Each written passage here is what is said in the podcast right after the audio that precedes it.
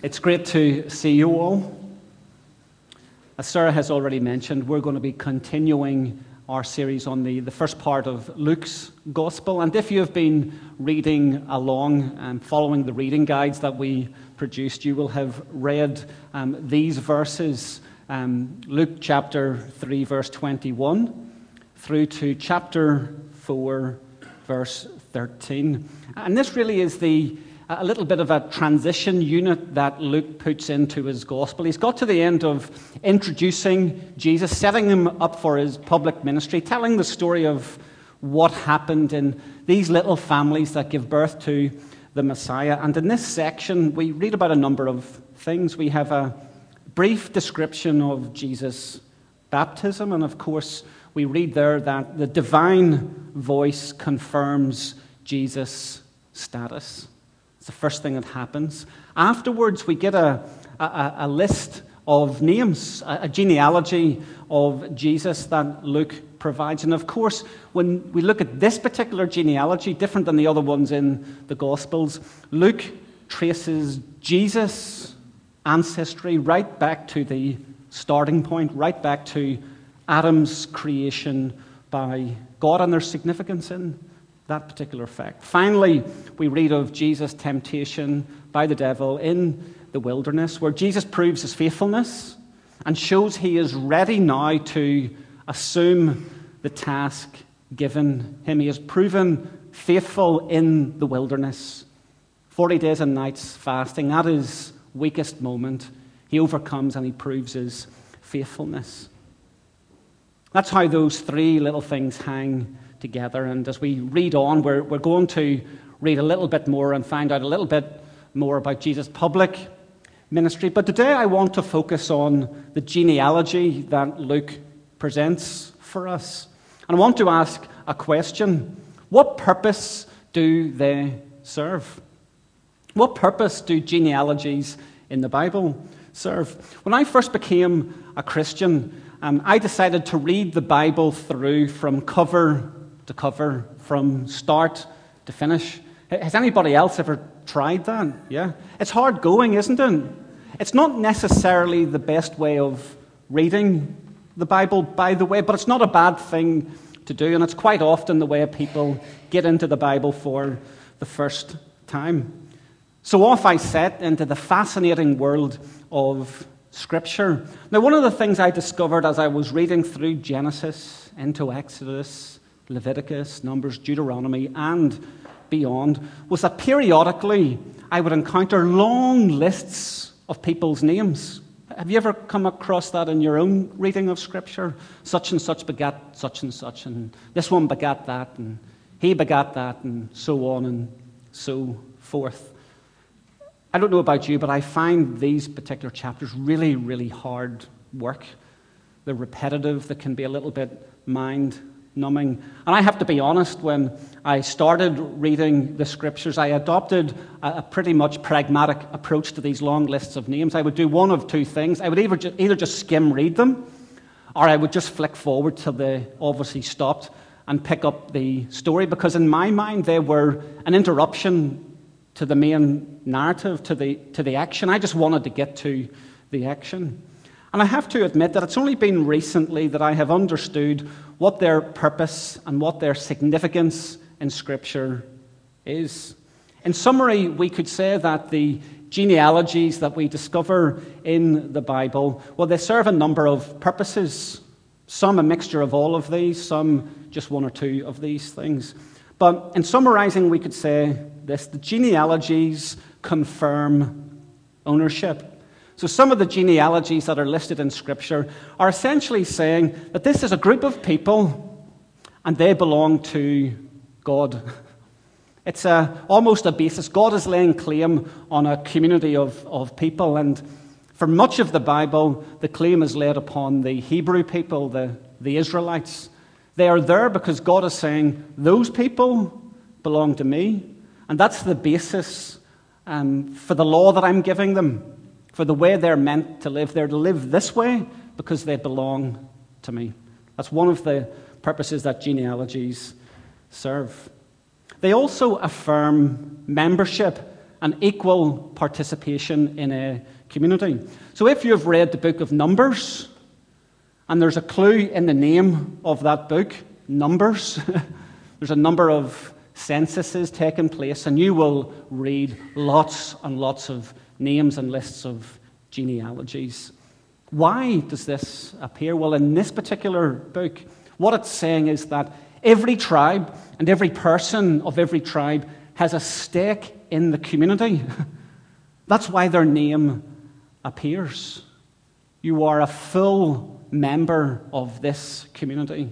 You have a stake in this community, and your membership matters.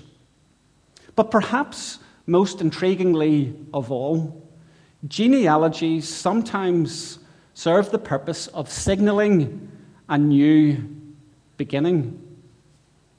Again, when you're reading through, sometimes it appears as if somebody has just taken a, a long list of names, stuck them in the middle of a story, and it doesn't feel quite right. It feels like an interruption. But some of the genealogies that appear in the Scripture do so at crucial moments in the story, often at catastrophic junctures when something has gone wrong. For example, in the book of Genesis, and you may have read through the book of Genesis, the listing of Jacob's twelve sons, or in the book of Numbers, a census itemizing the number of people in each of the twelve tribes comes after a serious offense has been committed. Something has gone wrong in the relationship, either between one another or between the family and God. And the Scripture uses a little narrative device that signals a complete breakdown in relationship. There is crisis, there is catastrophe, where it seems as if words can no longer be exchanged between two parties. It even hints that God himself has run out of words. Have you ever reached that moment in life? And I know some of you have, when words, they just fail you. There is a breakdown and you are unable to communicate. When we get into that position in relationship with one another, that's a dangerous thing. When we get into that point in a relationship with God, or perhaps he runs out of words for us, that is a dangerous, dangerous time.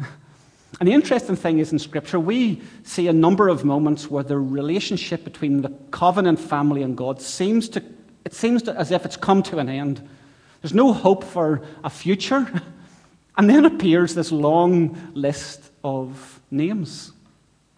And what this signifies is a new beginning. God has absorbed the loss, but determined to start all over again. And so he lays out a list of names that affirms his ownership of that collection of people. And he affirms their membership in his project. And in doing so, he's offering people a new beginning. I find this to be a source of really, really good news. Sometimes people look at the Old Testament and think God's just always angry. There's no grace there. It's a misreading of the text. Grace has been there from the very, very beginning. And so we come to this juncture in Luke's gospel. Jesus is about to go public. Of course, it stands to reason that a long list of people's names will appear. A new beginning is at hand. And this is what Luke is hinting at for you and I who are reading the gospel all these years later. We could say, in summary, Luke is telling us that in Jesus, all humans, all humans, everybody who has been born, well, all humans have the chance of a new beginning that is not dependent on what has gone on before them. I think that that is a source of really, really good news. What is in our present and in our future does not have to be dependent on that which has gone before us. Now, where we come from is important. Of course, we know that. Family lines and genealogies were important to ancient people, not just the Hebrews, but we can see that it was really important to them, such as the prevalency of these genealogies and family trees in the Scripture. But of course, they're really, really fascinating to us as modern people as well. Perhaps you have done a little bit of research into your family tree. Have any of you ever accessed some services like ancestry dot com to have a little bit of a, a look into your past and where you have come from? They're absolutely fascinating. I had cause to look up my own family tree recently. A cousin of mine had done a little bit of research into the origins of my own family.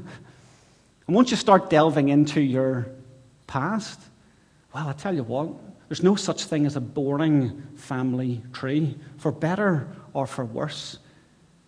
The story of our lives, human drama, it's like no other.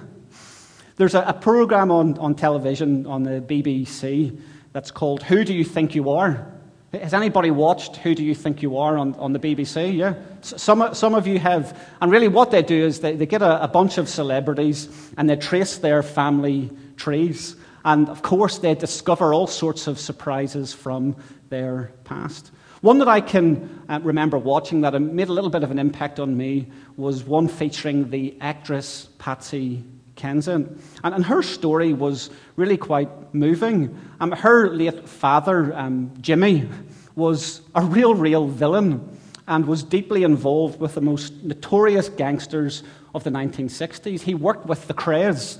That's a, that's a, a name that you've probably come across before, so much so that um, one of the Kray brothers was godfather to Patsy Kensit's brother, right? That's how close the, the families were. And in the episode, she's really, really apprehensive about looking into the background of her, her family. She, she's nervous about it. This is not something that she is particularly proud of. And she's able to unlock all the details of her father's murky past. She begins to understand the roots of his criminality and discover how far back the family trade goes. So it's not just her father who is a crook, it's also her grandfather as well. And I tell you, it's a little bit frightening. The amount of documentation people are able to access about people is frightening. I don't know what's on file on me. I shudder to think. And I'm wondering if, if in the not too distant future, somebody's going to be doing some background digging on me. God save me and them from, from doing that there. But this is the thing, she began to trace her roots back even further, down through the, the generations. She discovered that she comes from a, a line of artisans who were really, really rich, fell into terrible poverty. And one of the moments that was really quite moving in the show was that she discovered that in her ancestry, she had a vicar who was really, really influential in, in London, uh, working and ministering amongst the poor. This man was a, was a saint. And what I found interesting watching shows like that is the emotional connection that people in the present have with dead relatives. There's a link there. It's not like just sitting in a history class and looking objectively into history. There is a connection between the living and the dead. Where we come from is important. Our ancestors live on inside of us. Probably none more, more so than our parents. Uh, th- this quote from Oscar Wilde always makes me laugh. All women become like their mothers. That is their tragedy. I can hear my sister's voice in this here. No man does, and that is his. But truly our ancestors, not just our parents, live on inside of us. The past is relived in the present, but here's the thing, it doesn't have to be. Luke is telling us in this genealogy that Jesus has come to give us a new beginning, and that with his help, we can change. We can change. We talk about this so much in Scripture that the very fact of this being a possibility becomes, become, what's that expression when you become too familiar with something? desensitized, will work for this particular moment. We become desensitized to a truly revolutionary message. We can change. We have experienced Jesus' power to change us from crooks and villains into saints. Who here has been turned from a, a villain into a saint? Who here has experienced Jesus stepping into your life and changing it for the better? Changing you for the better, changing me for the better. I've experienced that. I'm really, really thankful for it.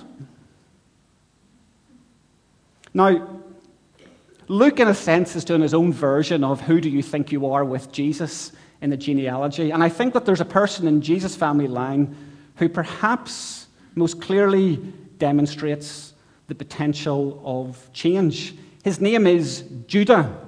You may have come across Judah before, but we read the, the list through. Now, Jesus himself was about thirty years old when he began his ministry. I find this detail in Luke really moving.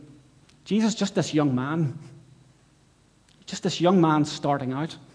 I find it really, really moving. He's just a young guy. Three years later, his life is going to be snuffed out. I find it really, really moving. thirty years old. I could barely tie my shoelaces when I was thirty, and this young man, Jesus, changes things for us. But we read through his list. You could imagine Nicky Campbell talking with Jesus and saying, "Who do you think you are?" And there appears the name Judah. Who is Judah? Well, if you've read the book of Genesis, you will have come across him in the final section in the book of Genesis. He is Jacob's fourth son, and he's perhaps a guy who lives in the shadow of his successful old, or younger brother. Anybody lived in the shadow of a sibling? Judah is one of these. He's the big brother to Joseph. Now, you may know the story of Joseph through things like Joseph and the Amazing Technicolour Dreamcoat. Anybody seen that musical before? I, I signed up to be part of the choir when I was at school, of a school production of Joseph and the Amazing Technicolour Dreamcoat, and I was cruelly cut out of the drama. My voice wouldn't cut it. It still feels deeply painful all these years later. But you maybe know the story of Joseph, perhaps through Joseph and the King of Dreams, or perhaps just from your reading of the Bible. But if you've read it, you'll come across Judah. And it is Judah, in his first recorded words in Scripture, who suggested selling his younger brother Joseph into slavery. So we read in Genesis thirty-seven that Judah said to his brothers, "What will we gain if we kill our brother and cover his blood? Let's sell him to the Ishmaelites and not harm him with our own hands. After all, he is our brother, our own flesh and blood." And his brothers agreed. This is a speech of like monstrous callousness. There's no mention of the evil of murder, merely a pragmatic calculation on Judah's behalf. What will we gain by killing our brother? He's trading in commodity. Can you imagine talking about your brother or sister in these terms? This is utter callousness. And at the very moment he lays claim to Joseph, he is our flesh and blood. He's proposing to sell him as a slave. Now, at this point, Judah is the last person from whom we could expect great things. The phrase, "he'll never amount to much," could have been coined for Judah. However, Judah, perhaps more than any other person in Scripture, changes. So you know the story that the brothers eventually end up in Egypt, driven there through famine. You know, you, you guys know the story of Joseph, don't you? He becomes the prime minister of Egypt, and the brothers eventually have to go back to Egypt, and there's a like a, a brothers reunited scene. But it's not without a little bit of drama of its own. And essentially there becomes a moment in the story where Benjamin, Joseph's younger brother, well, it looks like he's going to be brought into slavery as well. And Judah speaks up, and this is what he says. "Now, therefore, please Let your servant remain here as your lordship's slave in place of the boy, and let the boy return with his brothers. For how can I return to my father if the boy is not with me? No, do not let me see the misery that shall come upon my father." This is a changed man. This is not the same guy we read about twenty plus years later, plotting to sell his younger brother into slavery. There is a reversal. Concern instead of callousness. Indifference, well, it's replaced by a passion for the betterment of, of someone else. Courage instead of cowardness. Judah is willing to suffer what he once inflicted on Joseph so that the same fate would not befall Benjamin. There's a change here. Can, can you see that there's a change effected in this man? This is a highly significant moment because Scripture presents Judah to us as the first repentant person in the Bible. This did not happen overnight. There's another disturbing story where once again Judah is acting with merciless callousness. Not this time to Joseph, but to his daughter-in-law this time. Judah does not have regard for his own family members, let alone anyone else. Can you imagine dealing treacherously with your daughter-in-law? And yet, here we see him yet again acting with utter carelessness. And his daughter-in-law, Tamar, responds in such a way that she spurs him public shame. And Judah declares that she was more righteous than I. And this is a highly significant moment in our Scriptures because it's the first time in our Scriptures that anyone ever acknowledges their own guilt. We don't see this before now. Somebody acknowledging that they are guilty, that they have done wrong. And it signified a turning point in Judah's life. He begins to change. And here was born the ability to recognize one's own wrongdoing, to feel remorse and to change. A complex phenomena we might call repentance. Turning around, having a change of heart, mind, and thought. And this is the beginning. All those years before Judah's reunification with Joseph, something begins to change in him with a simple acknowledgement of his own grief, of his own wrongdoing. Last week we spent a little bit of time thinking about John the Baptist's preaching, didn't we? And how repentance was a, an anchor in his own particular response. He knows Messiah Jesus is coming, and repentance is, well, that's the appropriate response to this news. And in Judah, a guy who appears in Jesus' family line, we see a case study in repentance. He was caught up in the drama of a deeply dis- dysfunctional family. We read the story of his family, and it was messed up. And I love this about the Scripture. If you think your family is mixed up or messed up, just go and read the Bible's accounts of family life and you'll find you're in good company. It pulls no punches. Yes, where we come from is important, and Judah, he wrestled with his own origins. His father too was a man who could be unscrupulous also. But in Jesus, all humans have the chance of a new beginning. And it's not dependent on what has gone before us. Change is possible. And if you want your life to change, there is one thing that is necessary. It's an acknowledgement of wrongdoing, admitting your own responsibility, and laying that at the feet of Jesus. Because this is a man who can change you. He was put to death at the age of thirty-three, no life at all. And yet here we live a couple of thousand years later, and his power and his ability to change humans, it is a power that is unabated. Time has not lessened his strength and his power and his willingness to change us. And I think that that is good news for us, and it is good news for our families, and it is good news for the communities in which we are placed. Because once we begin to turn towards the Lord with a repentant heart, it opens up the pathway for others to do the same.